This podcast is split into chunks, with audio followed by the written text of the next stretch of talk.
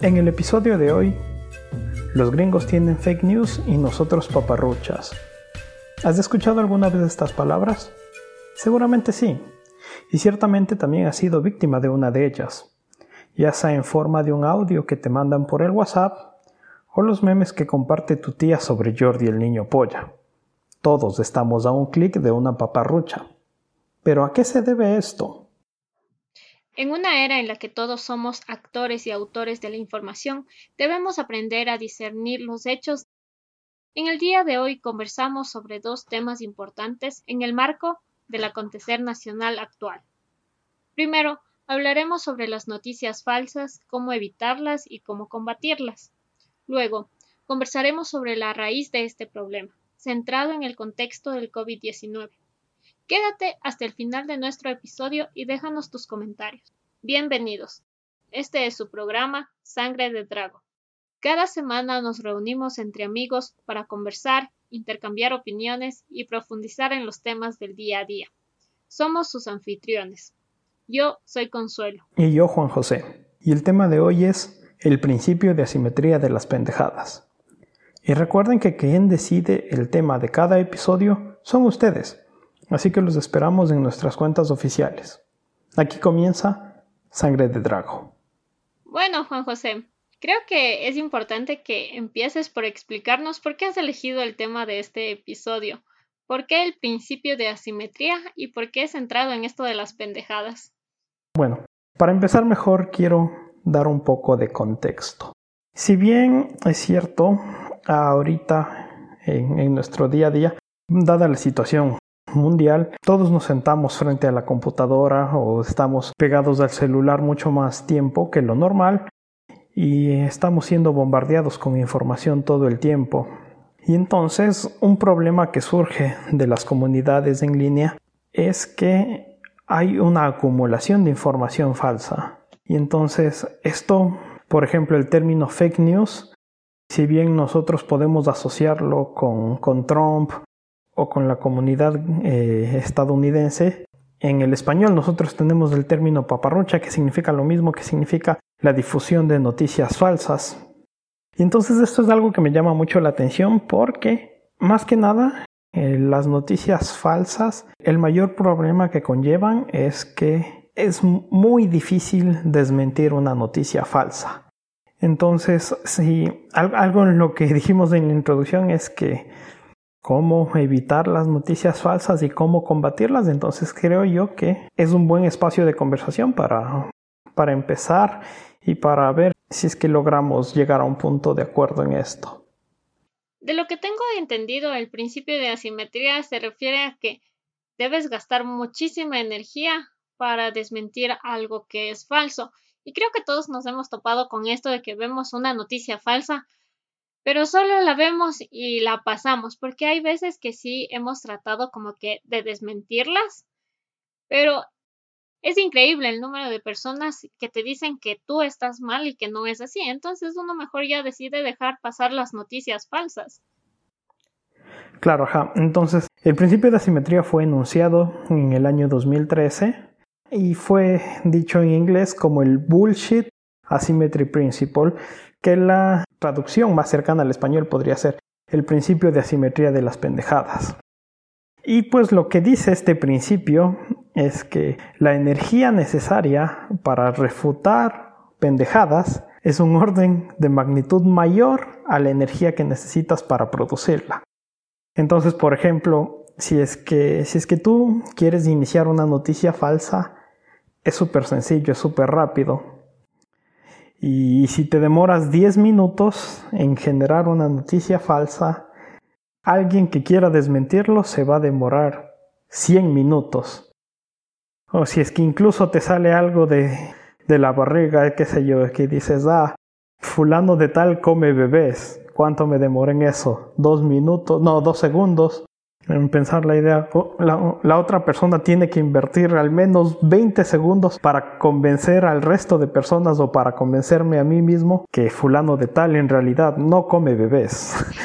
Entonces, este principio de asimetría creo yo que representa muy bien cómo funcionan las comunidades en línea en las cuales una persona para promover su agenda o para promover su forma de pensar, le es muy fácil crear titulares sensacionalistas. Y pues como son, como son sensacionalistas se difunden muy rápido. Y entonces cuando llega esta noticia a alguien que en realidad sabe cómo es, esta persona al intentar refutar o defender la verdad tiene que esforzarse más de lo que esta persona tuvo que, que hacer para compartir esta información, porque incluso a veces para esparcir las pendejadas. Tú solo das clic compartir, compartir público o clic retuitear y ya está, no te demoraste ni dos segundos. Y la persona que quiere decirte no, ve eso no, no es así, tiene que gastar su energía tipeando toda la respuesta, escribiendo, escribiendo todo un comentario que te explique por qué es así.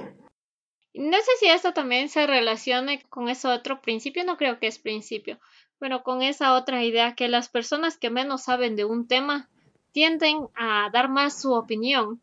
En cambio, una persona que más sabe de las cosas, igual tiende a pensar que, que no sabe todo, porque en realidad cuando vas estudiando más te das cuenta que es muchísimo más lo que no sabes que lo que sí. Entonces, como que te guardas tu opinión, no la das así fácilmente. Claro, ese, ese principio al que te refieres. Este... El Kruger-Murger, no sé cómo, no me acuerdo. Claro, ese principio al que te refieres es el efecto Dunning-Kruger. Ese, ese efecto. Claro, y el efecto Dunning-Kruger en términos básicos es eh, entre menos sabe una persona, más cree que sabe, o, así es como lo entendemos. Pero en realidad el efecto Dunning-Kruger es una curva. Entonces imagínate un eje X y un eje Y. Abajo en tu eje X tienes qué tanto sabes sobre un tema. Entonces, para hacerlo sencillo, supongamos que quieres cocinar unas empanadas. Entonces, ¿qué tanto sabes sobre cocinar empanadas? ¿Eres alguien que nunca cocina, alguien que sabe cocinar más o menos y un chef profesional? Tienes esos tres niveles. Creo que a mí me pones en el nivel de que no sé nada de empanadas. claro, entonces, por ejemplo, las personas que, no, que nunca cocinan entonces dice, ah, sí, una empanada, que es? Un, poco de queso o carne envuelto entre dos capas de masa, ya, facilito, hacer una empanada es dos patazos. Entonces esa persona sabe poco, pero habla mucho, o, tiene, tiene mucha confianza. Y en cambio una persona que sí sabe un chef. Entonces luego una persona, por ejemplo, una ama de casa, que sabe cocinar algo, que ya que tiene bastante experiencia, dice, hmm, tal vez no, no sé, a mí no me salen bien las empanadas, porque para que te salga bien una empanada hay tantos detalles, por ejemplo, qué sé yo, temperatura de la leche, de la mantequilla, de qué sé yo. Entonces esa persona tiende a decir, ah, pues yo creo que no sé tanto sobre empanadas, yo me quedo más con lo que sí sé, entonces no opino. Claro. Y luego eh, tienes el tercer nivel, un chef profesional, que dice, ah, entonces yo soy un chef profesional, yo puedo dar una opinión eh, educada sobre cómo hacer las empanadas pero por lo general de la, la persona del primer nivel de que no sabe nada es quien genera la mayor cantidad de contenido. Y como hay más personas que no saben mucho a personas que son expertos en el tema, entonces se crea un efecto de bola de nieve de desinformación. Ah, y eso es lo que hemos visto estos días, porque lo que yo leí el otro día es que en este contexto que es la salud, que es en lo que estamos atentos de estos días, eh, es que el 70% de las noticias falsas que se generan en la red son referentes a la salud. Entonces, ¿cuántos médicos hay? Hay poquísimos médicos y más sobre todo contando si es que nos ponemos a pensar cuántas especialidades médicas hay. Entonces, decir que alguien es experto en el tema de salud, pues son muy pocos los que en realidad son expertos, pero la gente anda dando todos los consejos posibles en lo que tiene que ver a salud. Que te tomes el agüita de eucalipto, que te tomes la miel, que el limón, que el bicarbonato. Esas cuatro cosas sirven para todas las enfermedades. Y en cambio, si tú ves los científicos cómo tratan de decir, dicen, así es que la hidroxicloroquina va a servir para el COVID-19. Nunca dicen eso, dicen, mm, podría servir, no estamos seguros. ¿Qué tal si probamos? ¿Qué tal si no? Entonces tú ves alrededor de la comunidad médica un montón de debates sobre las cosas, sobre este tipo de información, pero las personas que no saben hablan muy rapidito. ¿Crees que hay una forma de evitar que estas personas den así sus comentarios tan rápidamente, sin pensarlos? ¿O no hay manera de combatir esto? Bueno, ahí me pones en, un punto difícil, porque creo yo que no, no hay forma de combatirlo, porque nosotros como humanos somos entes sociales y, y nosotros queremos compartir nuestra opinión. Se nos nace decirle al mundo, eh, mira mundo, estoy aquí, yo existo, yo tengo mi opinión. Entonces, hacer que la gente no comparta su opinión solo porque no sabe, no es lo óptimo. Pero estas personas que, que tienen poco conocimiento de los temas comparten las noticias muy rápidamente con todos sus conocidos y es increíble cómo se replican este tipo de noticias falsas, como tú lo decías, en un efecto de bola de nieve. Creo que es precisamente por lo que hemos iniciado este programa. Porque hay mucha gente por ahí afuera tratando de compartir información descontextualizada de lo, que tiene que ver a temas de biología y salud. Claro, y como dices, estas noticias falsas se expanden, se propagan muy rápido. Pero cuando alguien empieza a corregir, por ejemplo, en el tema de la salud, cuando los doctores dicen, ah, miren, no, no, no se tomen bicarbonato con limón. Cuando, cuando alguien quiere corregir una desinformación, a esta nueva información veraz le cuesta expandirse de la misma forma, con la facilidad que tiene la desinformación de expandirse. Y entonces eso es eh, otro punto de los que quería hablar, es que hubo un, estudio, podemos poner la referencia en la descripción, y este estudio eh, esencialmente dice que la información sigue los mismos modelos epidemiológicos que tienen las enfermedades. Entonces, nosotros podemos ver que, por ejemplo, así como el COVID-19 se está expandiendo en el mundo, de la misma forma se expande la desinformación. Entonces, si tú tienes mucho contacto con muchas otras personas, la información se, se propaga exponencialmente. ¿La información o la desinformación? La información. Ah, ya. Ajá. Eh, la información como incluyente de todo, ¿eh? tanto buena como mala. Ah. Pero en, en el caso de las desinformaciones, la desinformación se expande como plaga bajo el mismo modelo epidemiológico que la gripe o el COVID pero la información veraz, la que intenta corregir, es esa en cambio para expandirse, no puede expandirse de la misma manera porque es como tratar de expandir una cura. Tú no puedes ir con la cura a una persona sana y esta puede darle a, otras otras personas. No, si tienes que ir con la cura, tienes que ir hacia la persona enferma. Y es lo mismo con la información veraz. Tú solo puedes corregir a la persona que está diciendo, que está generando desinformación. Entonces, la información veraz o las correcciones solo pueden expandirse dentro de las personas que ya han sido desinformadas. Entonces, el crecimiento o la propagación de las correcciones es limitadísimo si lo comparamos con la desinformación y ese es uno de los problemas en, en nuestro sistema de comunicación, más que nada. Bueno, y si hablamos de sistemas de comunicación, Tú no tienes idea de la cantidad de noticias falsas que circulan por los medios de comunicación. El otro día escuchábamos en una de las radios locales cómo unos periodistas de deportes hablaban sobre el COVID. Ellos no sé de dónde sacaron la información, pero te puedo asegurar que muchas de las cosas que decían a la cantidad tan alta de audiencia que ellos tienen son falsas. Pero yo decía, podría llamar a la radio a decirles que están equivocados, pero solo de pensar en eso, esperar en el teléfono que me contesten y corregirlo, entonces ya se me acabó la energía, me sentí cansada y preferí no hacer nada. Pero creo que está mal dejar que estas noticias sigan circulando y deberíamos tomar algún tipo de acción. Igual aquí creo que es otro punto en el que diferimos, porque justo te quería hacer la pregunta. Cuando tú ves alguna desinformación en tu campo, tú eres médico, de cuando tú ves alguna desinformación en tu campo que fulano de tal comparte en su Facebook de que, ah, sí, tomen bicarbonato con limón para eh, para curar el coronavirus. ¿Tú qué haces? ¿Cuál es, cuál es tu acción? ¿Solo te enojas o te tomas el tiempo para decir, ah, esto es falso? ¿O escribes una respuesta grande de, es falso por tal razón, tal razón, tal razón? Yo solo pongo me enoja. explicar la ruta metabólica de cómo es falso lo que dicen. Termino escribiendo cualquier otro libro de bioquímica y no acabo nunca. Entonces, sí, es muy difícil combatir esas noticias.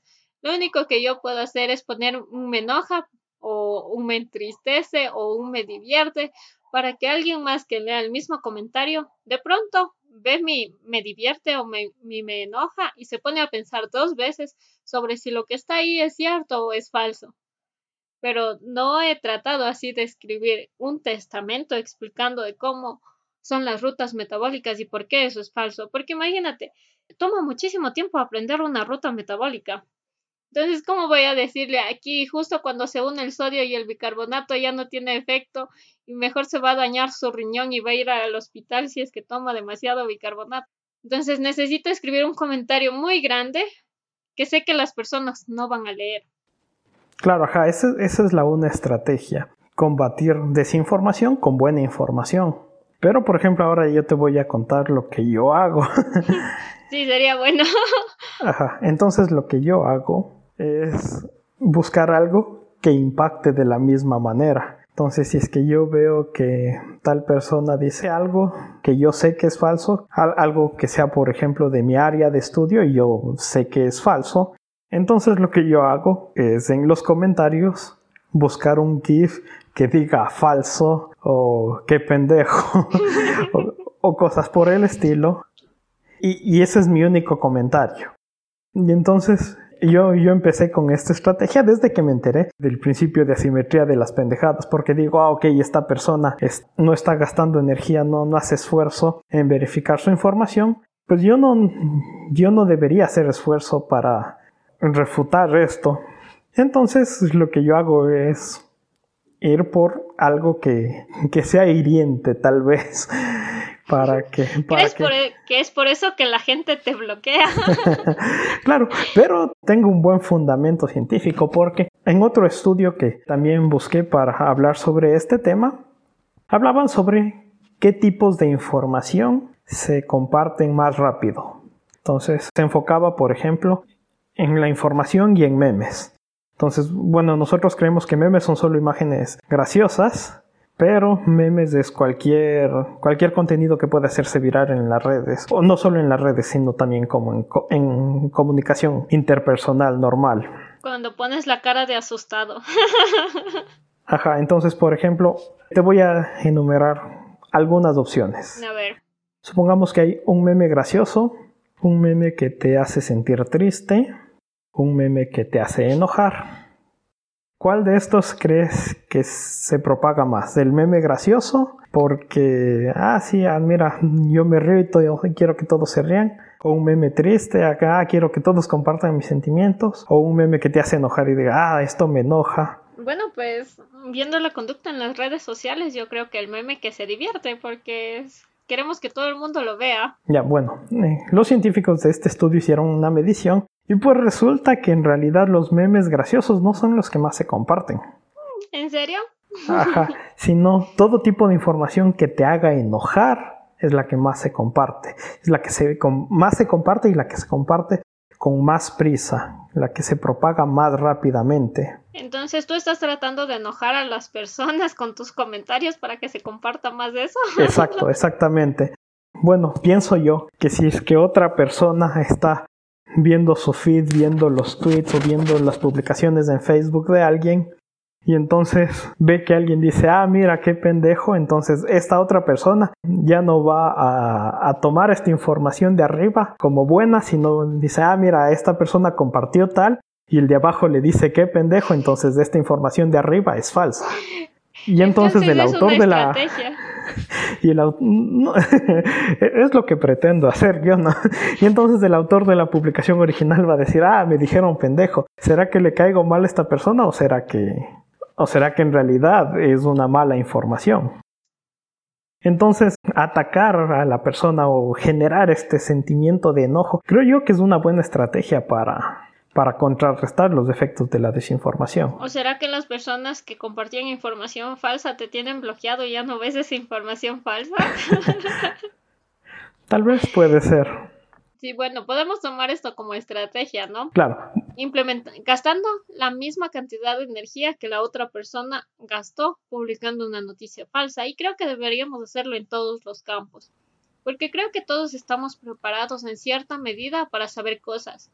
Una persona, por ejemplo, que toda su vida ha vivido cultivando la tierra, va a saber mucho más de noticias falsas de cultivos que alguien que nunca ha pisado un pedazo de tierra. Entonces, también una persona que hace zapatos va a saber más sobre ese tipo de cosas. Entonces, yo creo que siempre deberíamos igual enfocarnos en ver qué es lo que dicen los expertos. Y que los expertos también tengan esta estrategia, ¿no? De hacer memes para poder llegar a más personas con esta información que es verídica. ¿Crees tú que funcione? Claro, sí, sí, sí sería una muy buena estrategia. Porque, por ejemplo, a la comunidad científica en general le hace falta mucho el... son deficientes en el tema de interacción social. Porque los científicos, la mayoría de, nosotros, lo que hacemos es, ah, tenemos algo y lo compartimos solo entre nuestros círculos sociales. Pero hay mucha información, muchísima información científica que se queda solamente en artículos de revista y nunca salen al medio, nunca salen a la divulgación. Entonces sí es muy necesario que, la comunidad científica se enfoque en la divulgación de conocimiento. Bueno, sin llegar al extremo como se caricaturiza a los científicos de que todos están encerrados en un círculo y no quieren salir y son antisociales y etcétera. Hay muy buenos científicos que tratan de divulgar, pero yo creo que son una minoría. Claro, ajá. Y si es que si es que más científicos se dedicaran a divulgar, incluso entre sus círculos familiares, entre sus círculos de amigos, más personas empezarían a tomar el consenso científico como algo elemental de la sociedad y no solo estar escuchando al científico cada que hay una crisis. Y también creo que las palabras que usamos para compartir información deberían ser mucho más amigables con las personas que nos escuchan, porque nosotros utilizamos muchísimas palabras que nos tomó mucho tiempo aprender y que son difíciles, que las personas no las van a asimilar fácilmente. Claro, ajá, tienes mucha razón. Y pues, por ejemplo, para ir cerrando este tema, en el marco de combatir la desinformación, yo creo que existen dos principios que pueden ayudarnos. El primero es el principio de Sagan. Hay más principios. ¿Cuántos principios hemos aprendido ahora? Este es el tercero. Ajá. Entonces, el principio de Sagan dice que Aseveraciones extraordinarias requieren evidencia extraordinaria. ¿Y eso qué significa? Eso significa que si es que tú estás en, las redes o en tu vida diaria y alguien te dice, por ejemplo, ah, sí, yo escuché que tomar eh, limonada con sal te cura el COVID. Entonces, eso es una aseveración extraordinaria. Imagínate, es una cura para el COVID. Claro. Pero si es que tú quieres interiorizar eso como conocimiento, ya no como información, sino como conocimiento, tú debes pedir evidencia de la misma magnitud que lo que te están diciendo. Entonces, ah, mira, una receta simple es milagrosa y cura el COVID y, y cura el pie de atleta y todo eso es lo que dicen. Los riñones, la úlcera y etcétera, el cáncer. Exacto. Entonces tú tienes que pedir evidencia extraordinaria, tienes que decirle, ah, sí, entonces muéstrame todas esas personas que se han curado, dime dónde puedo, dónde puedo ver todas esas personas que se han curado. entonces dice, ah, sí, mi tía tenía gota y ella se curó. Pero esa es una evidencia anecdótica, esa es una persona. Si es que en realidad fuera una, una cura milagrosa como te la están vendiendo, no tendrías que decir, ah, sí, mi tía se curó, tendrías que decir, ah, mira, tantos miles de personas en tal país, en tal ciudad se curaron y están haciendo estudios científicos y las farmacéuticas dicen que ellos van a desarrollar una, un nuevo medicamento basado en eso y los gobiernos están diciendo a todos sus ciudadanos que tomen limonada con sal. Entonces eso es evidencia extraordinaria, no evidencia que, ah, sí, fulano de tal, el, el primo del vecino del amigo, eso, eso no es de evidencia extraordinaria. Entonces, aseveraciones extraordinarias requieren evidencia extraordinaria. Eso es algo que tienes que tener muy en tanto. Y el otro principio es la navaja de Hitchen. ¿Y ese a qué se refiere? La navaja de Hitchen dice que lo que puede afirmarse sin pruebas puede desestimarse sin pruebas. eso está más fácil. No requiero mucha energía para eso. Claro, ajá. Entonces, si es que alguien te dice, ah, fulanito de tal come bebés, Tú puedes decir eso sin pruebas, pero de la misma manera tú puedes elegir no hacerle caso. Entonces, si es que alguien te dice, ah, sí que hay una teoría de que tal país inició el COVID para hacer ni sé qué cosa con el medio ambiente. Eso es algo que la gente dice y repite y repite y no tiene nada de pruebas. Yo en mi caso no me, no me detendría a pensar en nada sobre eso, porque como lo afirman sin pruebas, yo también puedo decirlo, ah, está bien, chévere, y ya, me olvido. Es que los gobiernos nos ocultan la información y los científicos son unos cómplices del gobierno. Claro, la gente. Entonces, sí, todo lo que puede afirmarse sin pruebas también puede desestimarse sin pruebas. Si la persona que te está diciendo algo y tú sospechas que es desinformación y tú piensas que esa persona no, no, necesita evidencia para decir lo que dice. Tú no estás en la necesidad de pedirle evidencia, tú simplemente puedes decirle, ah, no te creo. Si es que la otra persona dice, ah, no, pero es que por aquí, por allá. Mientras no te den pruebas, tú puedes seguir diciéndole, ah, no te creo, no me importa lo que dices. Y esa es como que una manera muy poco zen de tratar las las relaciones interpersonales, pero a, a, su vez creo que es una estrategia que te protege de tanta desinformación que hay actualmente. Mm, sí, pues es que estamos a merced de hacer caso a todo o elegir lo que vamos a escuchar. Entonces sí creo que deberíamos tomar muy en cuenta qué es lo que escuchamos y de quién viene esa información, porque si no nos vamos a llenar de un montón de basura que al final lo único que va a hacer es perjudicarnos. Creo que esa es una excelente conclusión.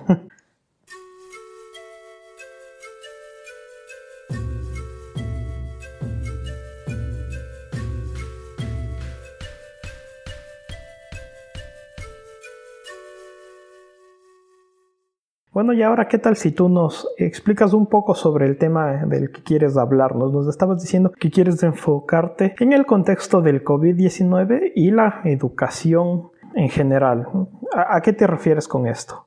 Bueno, lo que yo he observado los últimos días es que en este contexto de la información falsa, hay muchas personas tratando de postular aseveraciones que van a perjudicar a la población y he visto que las personas no tienen una manera de combatir este tipo de información falsa.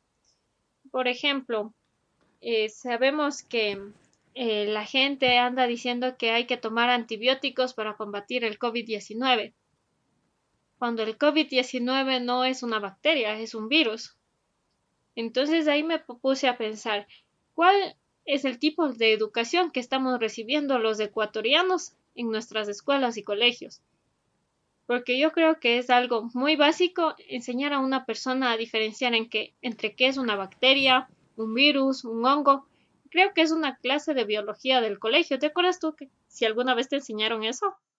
Creo yo que no me lo enseñaron en el colegio sobre, sobre bacterias, hongos. Creo que eso era una clase como de último año de primaria, pero pues en ese entonces, que uno es cuánto, 12, 13 años y hasta llegar a la edad adulta, pues ya te olvidas. Sí, por eso, precisamente.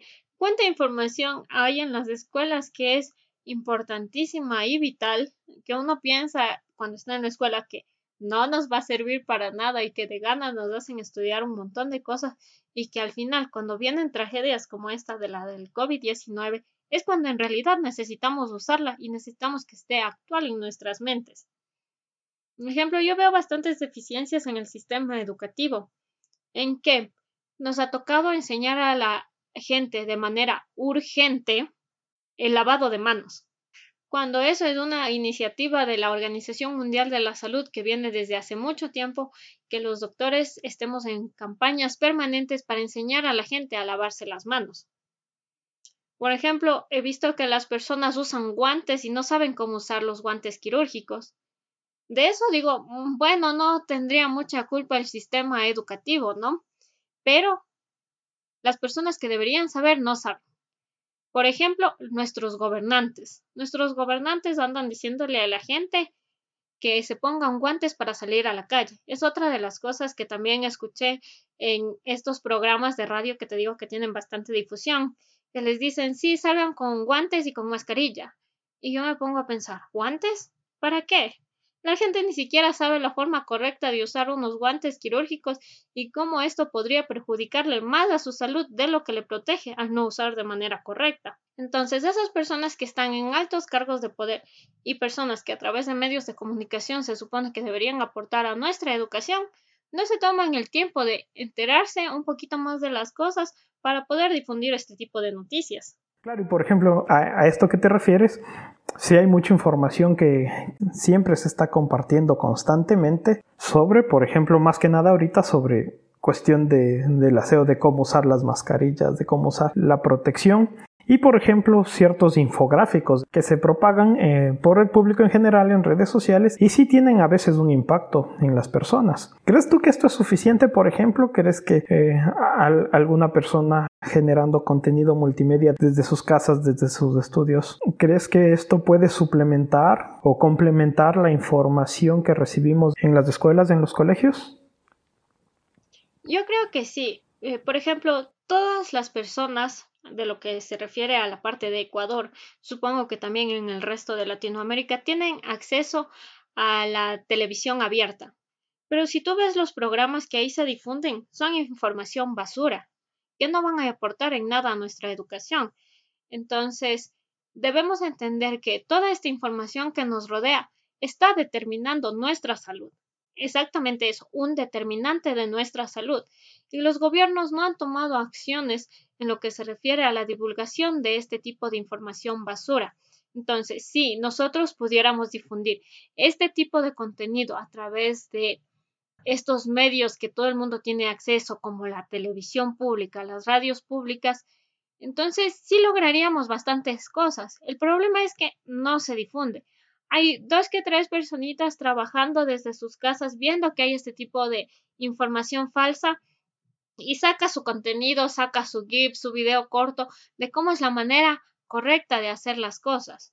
Pero tú no ves eso pasando en la televisión.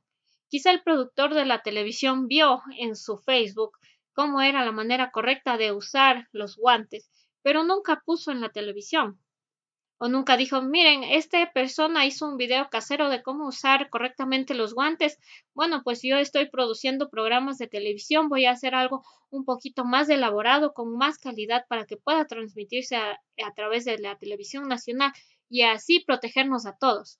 Porque ese productor de televisión que vio esa información y que no la divulgó, está poniéndose en riesgo incluso a sí mismo cuando hay otras personas alrededor que no toman medidas, que no saben cómo manejar su salud, que no saben cómo utilizar los guantes, le van a poner en riesgo a él mismo. Entonces, si tú ves cómo a una persona no le importa, ves que todas esas cosas que no le importan al final le van a afectar a él mismo. Pero no estamos haciendo nada para cambiar esa realidad. Claro, y, ahora, por ejemplo, que hablas de los medios de comunicación, ¿Crees tú que ellos tienen una responsabilidad de difundir este tipo de contenidos? ¿O crees tú que solo deben hacerlo de buena fe, como que, ah, bueno, yo tengo mi canal de televisión, mi periódico, mi radio, si es que estoy de buenas, voy a difundir contenidos sobre esto, sobre lavado de manos, sobre uso de mascarillas, sobre distanciamiento social? ¿O crees tú que ellos deberían tener un código de ética, no sé, organizados entre ellos o dirigidos desde el Estado que te digan, ah, sí, cada medio de comunicación tiene que cumplir una cuota de información y tal vez no todo el tiempo, tal vez ahora durante esta, esta pandemia es obligatorio, pero el resto del tiempo pueden hacer lo que quieras. ¿Cómo, ¿Cómo crees tú que se debe manejar esto? Bueno, yo creo que no solo es responsabilidad de las productoras del canal de televisión, ¿no? Sino que es responsabilidad de todos nosotros como sociedad. El crear políticas públicas para ayudar a esta a la difusión de este tipo de información es responsabilidad de todos. Si nosotros no empezamos a hablar que necesitamos mejorar la calidad de la información que recibimos, Nadie, ningún asambleísta, ningún congresista, ningún presidente va a sacar de su propio interior este tipo de ideas. si no somos las personas las que empezamos a exigir este tipo de políticas públicas, como por ejemplo para que en los programas de televisión abierta aparezca contenido educativo. Hay otra, otro tipo de estrategias que se podrían utilizar que es mejorar la calidad de la educación en los colegios y en las escuelas. Porque si bien el promedio de años que estudia un ecuatoriano son 13, no podemos convertir toda esa información que recibimos en la escuela y en el colegio en información práctica, que nos va a servir día a día. Los estudiantes del colegio salen diciendo otro día que el trinomio cuadrado perfecto no me ha servido para nada, cuando en realidad está presente en todos los aspectos de nuestra vida. Cuando si, si tú te pones a hacer estimaciones epidemiológicas de las cosas que suceden a diario en nuestra salud, está presente en todo.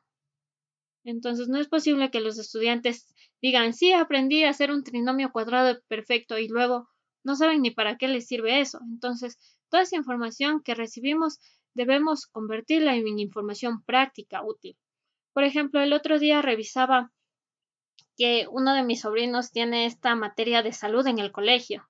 Entonces yo dije, salud, suena interesante, ¿no? Entonces les van de dar este tipo de información práctica, ¿no?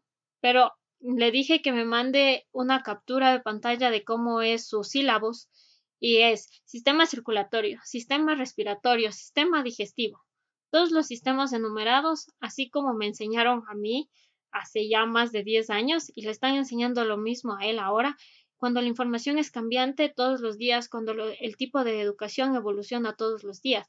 Entonces, ¿de qué te sirve saber cómo funciona el sistema circulatorio si no puedes asociar o entender cómo el consumo de sal te va a afectar en tu salud, en tu presión arterial, cómo luego vas a necesitar un trasplante renal? Entonces, todo eso no solo es la cuestión de aprender cómo se funciona el sistema circulatorio, sino sabes cómo cuidarlo, cómo preservarlo y estas cosas pequeñitas de educación se implementen todos los días en tu diario vivir. Claro, y exactamente como tú dices, tal vez les están enseñando lo mismo que nos enseñaban a nosotros hace más de 10 años, pero ahora el mundo ha cambiado tanto que tú ya no necesitas saber que dónde está el corazón, dónde está el hígado, no necesitas memorizarlo, mejor dicho, ¿por qué? Puedes simplemente meter tu mano en el bolsillo, sacas tu celular y ya tienes toda la información sobre todos los sistemas del cuerpo humano ahí a la mano. Entonces, como tú dices, ya no es necesario memorizar más que nada. Ya no es necesario que la educación se enfoque en la memorización, sino más que nada en la asociación de principios, en cómo esto, en cómo poder distinguir lo bueno de lo malo, en cómo poder coger toda esa información que tienes y crear algo productivo. Y por ejemplo, hablando de educación, ¿qué modelo educativo crees tú que deberíamos seguir? Por ejemplo, si es que, si es que Ecuador quisiera copiar el modelo educativo de algún otro país, ¿cuál nos recomendarías tú? Bueno, de modelos educativos, creo que deberíamos dejarles a los expertos, y ya que nosotros no somos expertos en educación todavía, muy pronto, tal vez, pero sí creo que hay tipos de modelos de educación como el japonés, que no te va calificando, eh, al menos en los primeros años, que no te ponen un puntaje por tu capacidad de memorizarte las vocales, de memorizarte el abecedario, de memorizar cómo se leen las palabras, sino que te enseñan habilidades prácticas para tu vida. El problema es que nuestra sociedad no tiene una identidad creada para poder plasmar todo lo que nosotros sentimos y creemos llegar a este consenso de cómo debería ser la educación para nosotros como ecuatorianos o para nosotros como latinos, de la forma en la que nosotros vemos el mundo, sino que nos quedamos con estos modelos de principios de la era industrial en la que eh, las escuelas se convierten en unas guarderías para los niños mientras los padres van a trabajar. Entonces, lo que yo creo es que debe haber una revolución completa en el plano educativo para que a los niños no se les tenga encerrados en aulas de clases recibiendo cosas que no entienden o que encuentran muy poco prácticas o totalmente aburridas y que nunca van a tener una motivación para aprender. Y eso se ve, por ejemplo, en el informe PISA.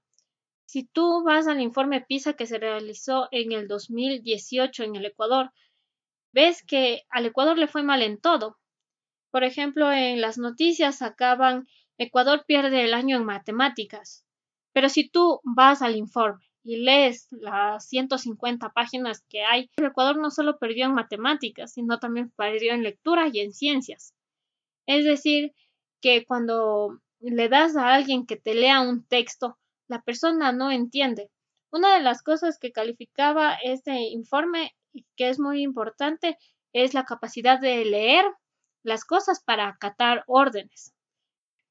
En el informe PISA nos damos cuenta que una de las preguntas del nivel más bajo que se les tomó a los estudiantes fue, y este es un ejemplo real, que elijas la oración correcta, perdón, que elijas la frase que no tiene sentido.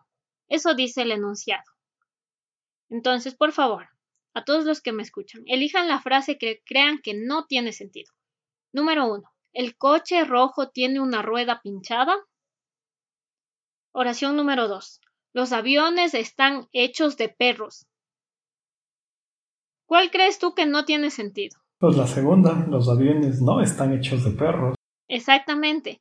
Sin embargo, ¿puedes creer tú que hayan estudiantes ecuatorianos que dijeron que esa frase era la correcta? Que esa frase sí tiene sentido, según ellos. Entonces, este es un ejemplo real y hay gente que se equivocó en esto. Sí, precisamente. Este es un ejemplo real. Entonces, no es que el Ecuador perdió el año en matemáticas, perdimos en todo. Bueno, lo que este informe describe es la capacidad que tienen las escuelas para formar gente que luego vaya a seguir órdenes en las fábricas, ¿no? Pero este es un ejemplo que nos muestra que no estamos razonando las cosas que hacemos, que nuestra capacidad de lectura es muy baja. Y tú puedes ver que en todas las preguntas que les hacen debes leer. En las de ciencias tienes que leer, en las de matemáticas tienes que leer. Y si no puedes leer, pues no vas a poder resolver un problema matemático. Y si no puedes leer, no vas a poder resolver un problema de ciencias. Claro.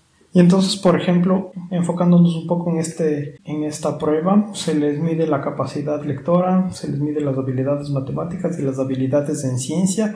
¿Y hay, hay alguna otra categoría? No, son las tres categorías. Ya.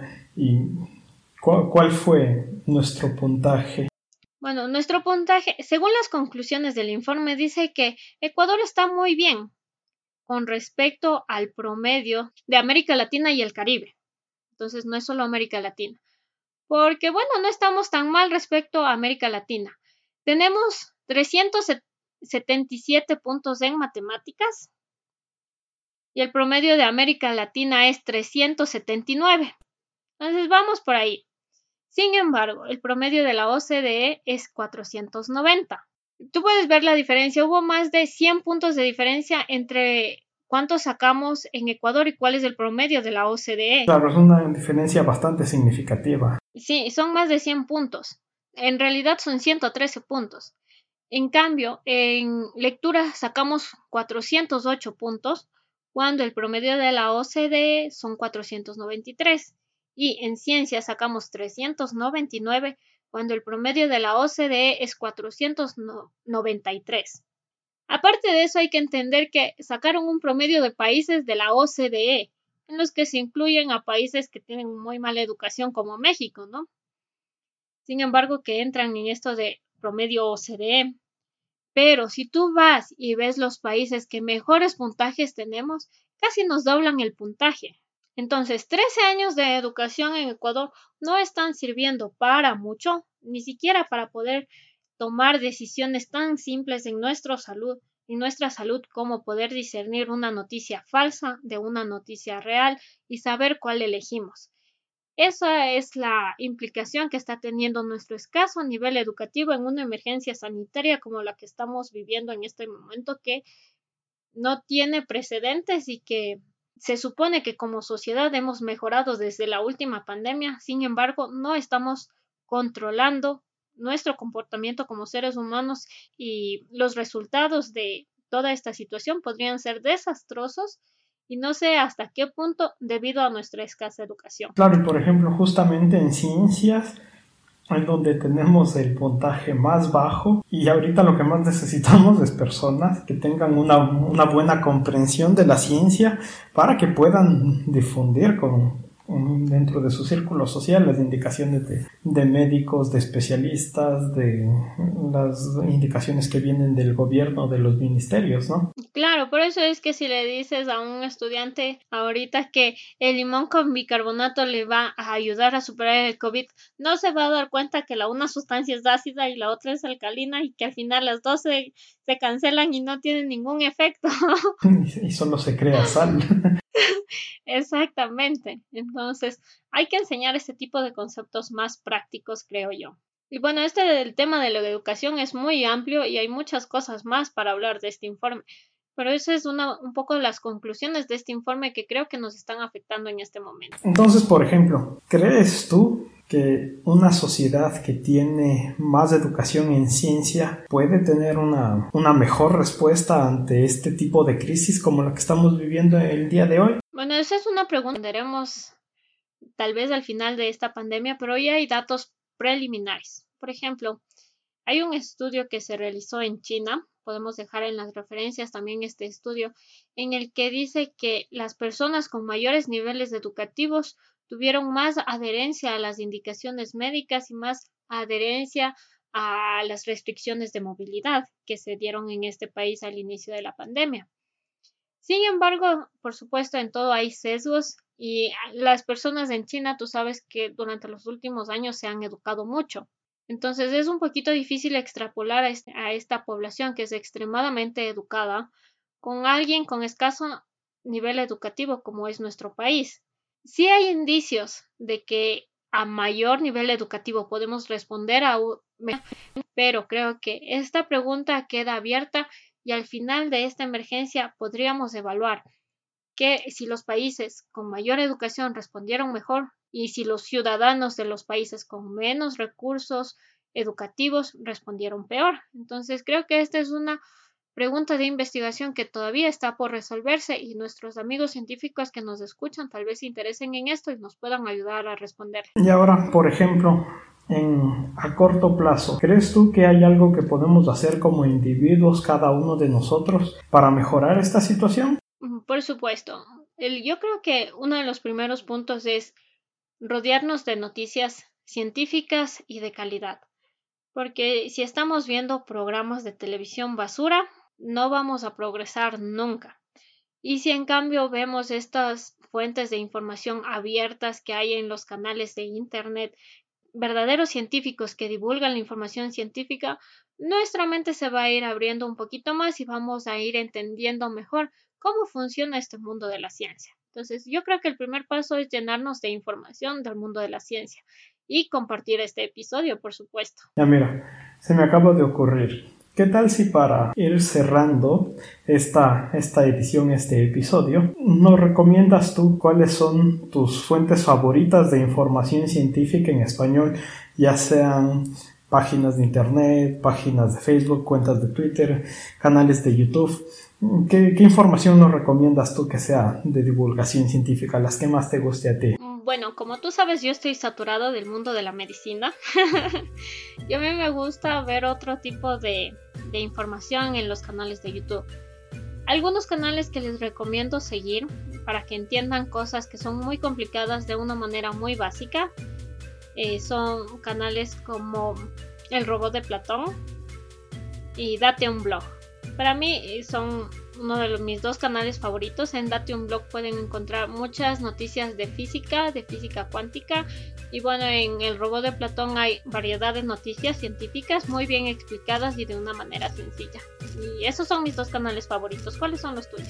Uno de los canales que más veo en, estos días y que pues está lejos de, de mi área de conocimiento es un canal que se llama Quantum Fracture como tú sabes, yo soy biólogo, pero este canal Quantum Fracture es un canal de astronomía y astrofísica. Y pues a mí por lo general no me, no me interesa mucho la física o la astronomía, pero desde, desde que descubrí este canal, pues siento yo que, que sí estoy aprendiendo, que como que sí le agarré un gustito a estos temas. Y esta persona es un científico español que, que, tiene una facilidad de palabra y te explica en términos sencillos y en una manera muy elocuente y que realmente te hace comprender lo que él está diciendo.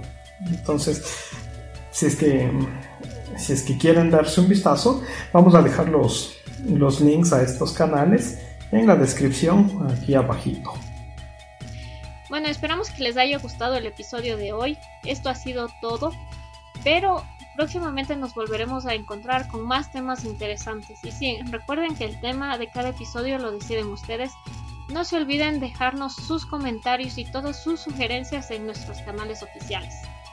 Claro, entonces pueden encontrarnos en YouTube como Sangre de Drago S, en Twitter y en Facebook como arroba Sangre de Drago S o si es que quieren enviarnos su comentario un poco más largo que no cabe en un tweet o en un comentario de Facebook, pues pueden escribirnos a nuestro correo sangrededrago.show.gmail.com Eso es todo por hoy. Nos vemos en una próxima edición.